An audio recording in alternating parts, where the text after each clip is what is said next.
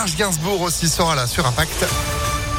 On va chanter la javanaise juste après la météo. On va sortir les parapluies aussi et puis l'info. Voici Florian Lafont. Bonjour. Bonjour à tous. Après les Verts, c'est au tour des communistes de rejoindre la nouvelle Union populaire écologique et sociale. Le PCF a donné hier son accord à la France insoumise pour une alliance en vue des législatives.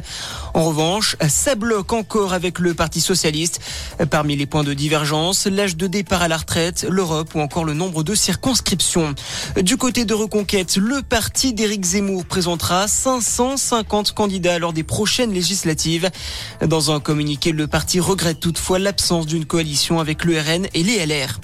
La femme accusée d'avoir agressé un pompier à Paris lors des manifestations du 1er mai sera jugée aujourd'hui en comparution immédiate. Dans une vidéo, on la voit donner des coups au niveau du casque du pompier pendant qu'il tentait d'éteindre un feu. Le droit à l'avortement plus que jamais menacé aux États-Unis. Selon le site Politico, la Cour suprême américaine prévoit de laisser chaque État libre d'interdire ou non l'IVG. Hier en fin de journée, le gouverneur républicain de l'Oklahoma a annoncé avoir signé le texte interdisant l'avortement après six semaines de grossesse. Plusieurs milliers de personnes se sont réunies hier soir à New York et Washington pour manifester pour le droit à l'avortement.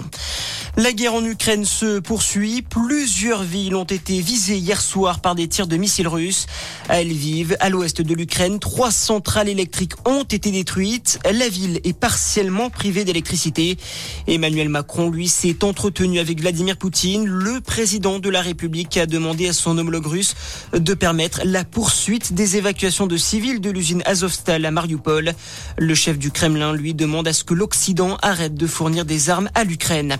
Et puis le foot, Liverpool qualifié pour la finale de la Ligue des Champions. Les Reds sont allés battre hier soir en demi-finale retour Villarreal 3 buts à 2.